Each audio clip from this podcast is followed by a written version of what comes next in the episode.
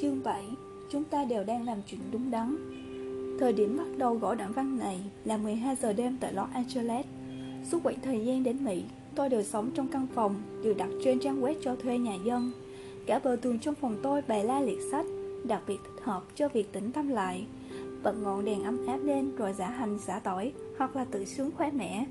Nghĩ lại nửa tháng trước, giấc mộng du lịch Mỹ còn xa vời là thế, mà nay tôi đã bước chân lên mảnh đất này, còn đang chuẩn bị nói lời tạm biệt. Ngẫm nghĩ hơn chục năm trước, khi bản thân còn đang chìm trong cuộc chiến đấu với định lý Pythagore, đọc thuộc lòng các bài văn, nào có bao giờ nghĩ sẽ dựa vào việc viết lách để tạo dựng lòng tin và cuộc đời. Thời gian quả là thứ đồ quái quỷ và kỳ diệu. Ở Los Angeles, khi đi ra ngoài, chúng tôi thường gọi xe bằng phần mềm gọi taxi. Tài xế đều là những anh chàng đẹp trai, trẻ trung ngoài 20 tuổi. Hầu như người nào cũng có câu chuyện của riêng mình. Để lại ấn tượng sâu đậm nhất trong tôi là ông bầu của công ty giải trí điện lực với ba DJ. Lúc rảnh rỗi, anh ta thường ra ngoài lái xe kiếm thêm. Anh ta kiêm tốn nói rằng các DJ của mình đều không nổi tiếng, nhưng như vậy cũng có cái hay, có thể mang trong mình ý niệm đời họ thành danh. Tài xế thứ hai thú vị hơn, trên xe anh ta có cuốn The Power of the Actor. Anh ta để mái tóc xoăn dài, nhãn người gầy gò. Công việc thường ngày của anh ta là làm người mẫu trong một vài tạp chí.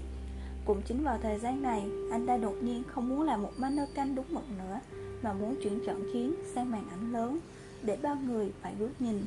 Lúc bấy giờ, chúng tôi đang trên đường đến núi Hollywood, hy vọng có thể nhìn thấy tấm bảng hiệu trên đỉnh núi phía xa. Bạn đồng hành của tôi chỉ về phía trước nói, hy vọng chúng tôi có thể nhìn thấy anh ở Hollywood. Anh chàng tài xế tóc xoăn cười mãi, cười như thể biết được ngày mai tỉnh giấc là mình có thể trở thành người nổi tiếng vậy. Còn có anh, tài xế là người trượt ván chuyên nghiệp, theo cha mẹ từ Moscow đến, vốn định cùng người nhà lo liệu việc ở nhà hàng, nhưng không dằn nổi tính ham chơi, đã cùng vài người bạn mua ván trượt ngày ngày dạo chơi trên đường phố Los Angeles rộng lớn. Anh ta nói tiền lái xe kiếm được sẽ dùng để mua ván trượt tốt hơn. Chúng tôi hỏi, chơi trượt ván thì sống thế nào được? Không thể cả đời dẫm chân trên tấm gỗ phong, sống hết quãng đời còn lại đúng không? Anh ta bảo đây chính là cuộc đời của anh ta. Ông trời sẽ không mệt đãi một người đa thiết với cuộc sống như vậy đâu. Chúng tôi cười nói Nếu sau này chuột ván cũng tổ chức thi đấu tranh giải Anh ta nhất định phải tham gia. Những người như vậy còn nhiều lắm. Nó Angeles rộng lớn vô cùng Hệt như khói Rubik Chỉ tùy ý vặn xoay là đã có thể gặp đủ kiểu người. Cảm thấy mỗi con người đều khắc đầy tự do trên mình. Giấc mơ đã trở thành cây cầu chống đỡ cho họ.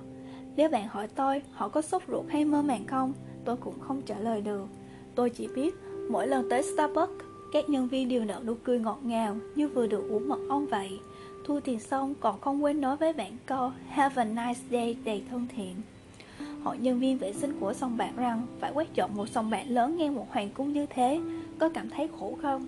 Cô ấy nói không khổ Cùng lắm là mệt thôi Mệt là thể xác Nhưng khổ là ở tận trong lòng Tôi có một người bạn gọi là chị Lãnh học đại học chuyên ngành xây dựng.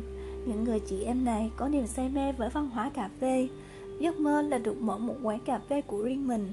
Năm thứ nhất đại học, trong khi tuổi con trai chúng tôi vẫn còn đang rầu rĩ về chuyện mua một chiếc áo sơ mi Jack Jones, thì cô ấy đã dựa vào khoản những bút viết chuyên đề cho tạp chí ẩm thực để nuôi cậu bạn trai của mình. Sau khi tốt nghiệp, cô ấy trở thành nhân viên của một công ty đầu tư.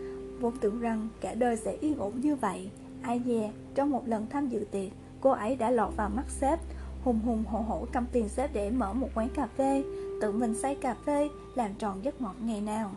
Kết quả không được như ý, giấc mơ đã thành, nhưng quán kinh doanh ế ẩm, chật vật được một năm, tiền đầu tư đều tan thành mây khói.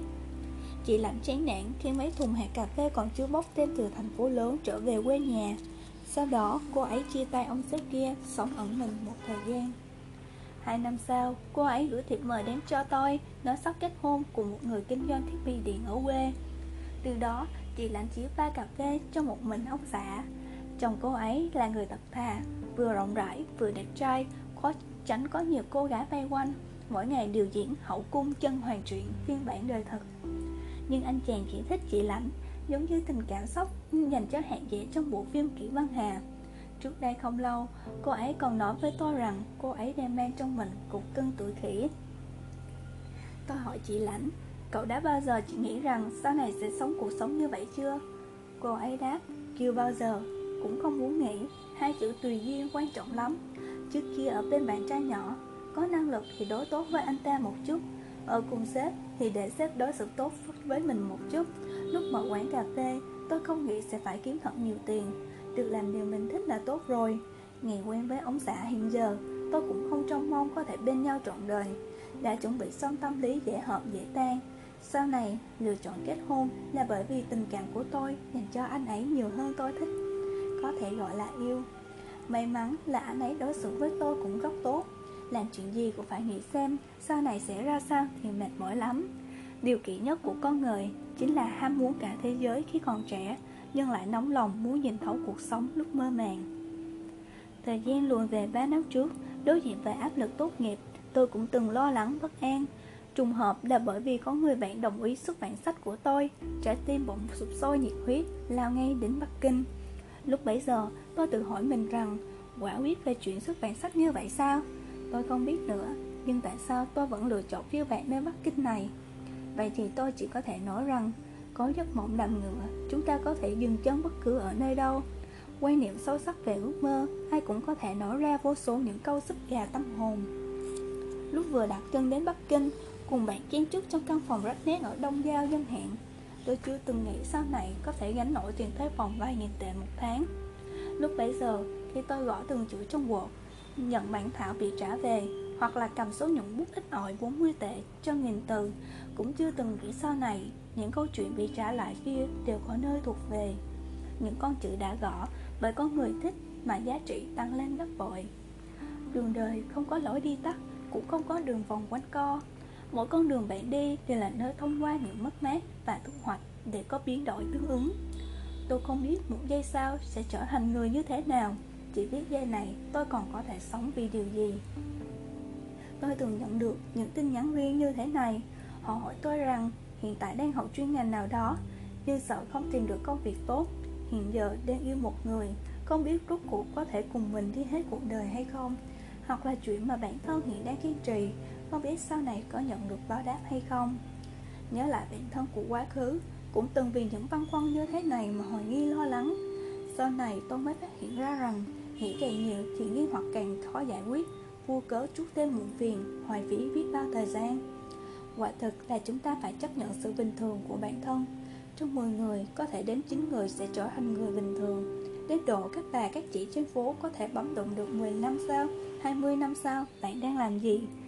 Cầm đồng lương ít ỏi, ngày ngày sống cuộc sống lặp đi lặp lại, đến một độ tuổi nhất định sẽ kết hôn sinh con, cuốn quyết đi hết một đời. Nhưng chúng ta lại rất vĩ đại, vĩ đại là bởi cho dù xác suất mong manh, chúng ta cũng chưa bao giờ suy nghĩ sẽ trở thành một người duy nhất kia. Không biết ai Không ai biết những câu chuyện hiện tại bạn đang làm Tương lai sẽ ra sao nhưng điều duy nhất có thể khẳng định là mỗi lần tìm tòi của hiện tại, mỗi lần gạt những bàn tay chỉ vẽ cho bạn, mỗi lần không thỏa hiệp với số đông, mỗi lần mang theo nước mắt chảy về phía trước, chắc chắn đều khiến cuộc đời bạn có phần khác biệt. Vốn tưởng rằng phải 30 tuổi mới có thể đặt chân đến Mỹ, vốn tưởng rằng chị Lạnh sẽ mở tiệm cà phê một đời, vốn tưởng rằng cuộc đời chính là phải có mục tiêu, có kế hoạch mới có thể bước lên con đường đúng đắn. Thực ra, con đường nào cũng dẫn đến La Mã cả. Thực ra, mọi con người đều sẽ thay đổi. Thực ra cái gọi là giấc mơ chỉ cần muốn là có thể thực hiện một cách dễ dàng. Tôi không giảng dạy đạo lý cũng không nấu súp gà. Tôi chỉ nói lên một vài suy nghĩ của mình mọi người hãy lắng nghe theo nhu cầu, nghe phần bản thân muốn là được. Thật cảm ơn, tôi của trước kia đã kiên trì chuyện đúng đắn. Chúng ta đều đang làm chuyện đúng đắn.